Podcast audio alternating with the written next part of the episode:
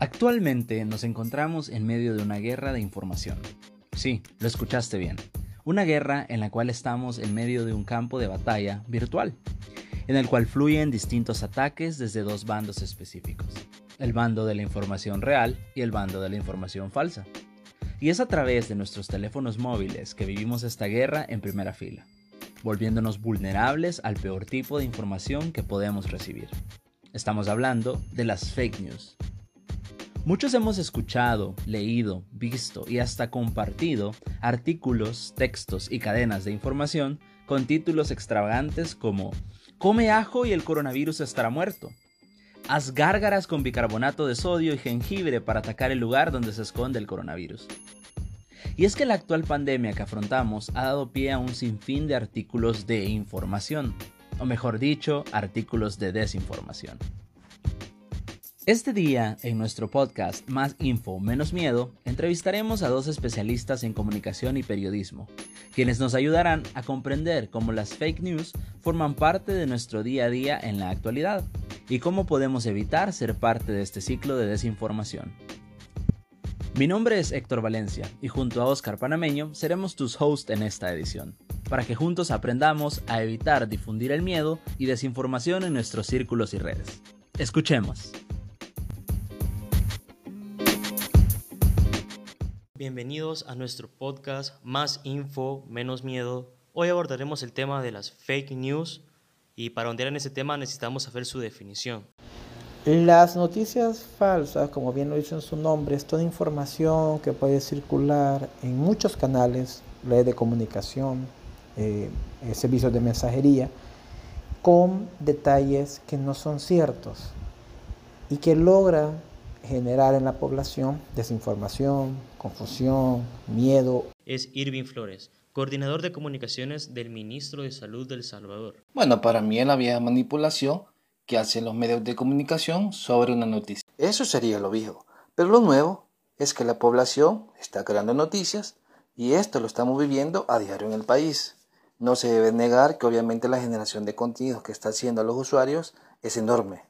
Y esta información se está expandiendo por las redes sociales y los medios de comunicación, de que están perdiendo la exclusividad y la primicia de la noticia ante los usuarios. También nos acompaña Cristian Zárate, catedrático universitario, periodista y consultor de comunicación digital. Y toda esta generación de contenidos que se está generando de medios de comunicación y usuarios muchas veces no informan, sino que desinforman.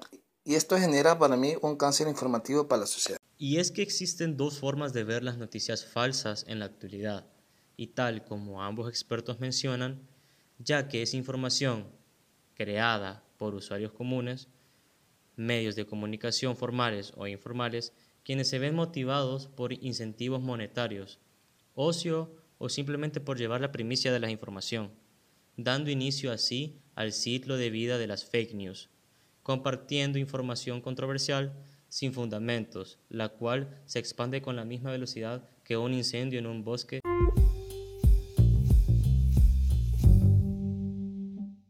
Conociendo la definición de fake news, es importante saber qué tipo de personas son las más vulnerables a compartir este tipo de noticias falsas, ya que muchas veces sin saber contribuyen a la cadena de desinformación.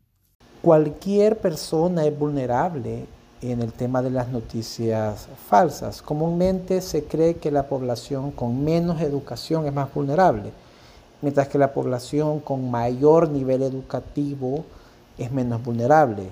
No obstante, no siempre es así. Hay noticias falsas en términos académicos muy amplias. Un estudio científico falso se puede divulgar como cierto y aún esta población, digamos, con otro nivel de educación, también puede ser víctima. Por lo tanto, toda, toda población puede llegar a ser víctima en su momento de una noticia falsa. Pero ¿cuál es uno de los factores principales que nos lleva a creer este tipo de noticias? De acuerdo a Irving Flores, es... La gente no confía en el periodismo, no confía en los medios, llamémoslo tradicionales o en los medios oficiales, sea a nivel digital o no. Pero ¿por qué no confiaríamos en los medios de comunicación que tradicionalmente a lo largo de la historia nos han informado? En mi opinión, son tres factores. El primero sería el modelo de negocio para los medios de comunicación digitales, porque ha cambiado con el famoso clic. de que genera cierto porcentaje económico para la empresa y puede ser un factor clave importante para la creación de noticias falsas. La segunda sería la desinformación que puede generar los medios de comunicación no serios y la población en el ecosistema de noticias. Y por último, la inmediatez de los medios de comunicación a la hora de publicar una noticia o el fin que se haga viral, sin tener una credibilidad ni verificación de datos ni de fuentes. Y no es de extrañarse que nuestro país se vea tan afectado por este fenómeno de desinformación, ya que en la actualidad existen en El Salvador un sinfín de páginas catalogadas como periódicos digitales, los cuales cuentan con grandes fallas en su sistema de producción de noticias, o mejor dicho, de posts, ya que solo comparten información para ganar vistas y clics.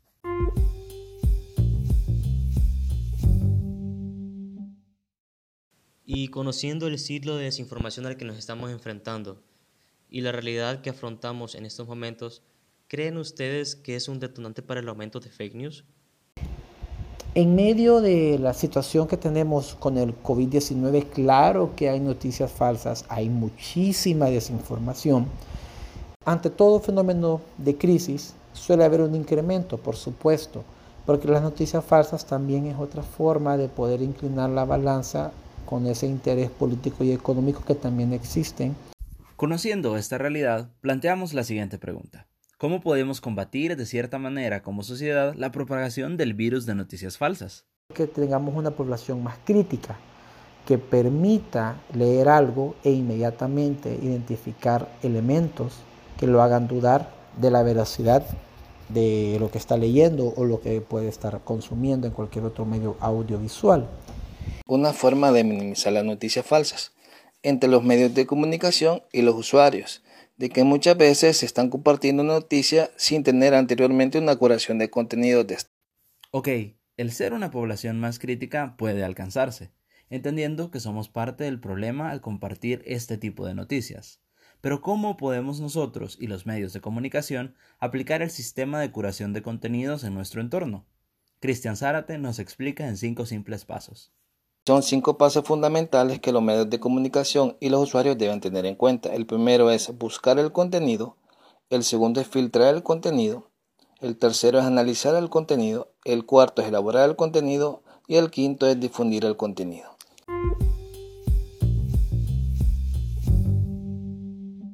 Se escucha fácil, ¿no? Pero generar ese cambio como sociedad de la noche a la mañana no es algo real.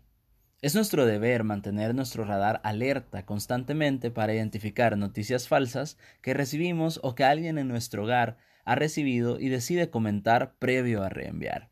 Pongamos en práctica estos consejos y apliquemos nuestro pensamiento crítico para ayudar a cambiar poco a poco nuestra sociedad. Evitemos ser transmisores de la información falsa y así disminuir la propagación del miedo, el cual realmente no necesitamos.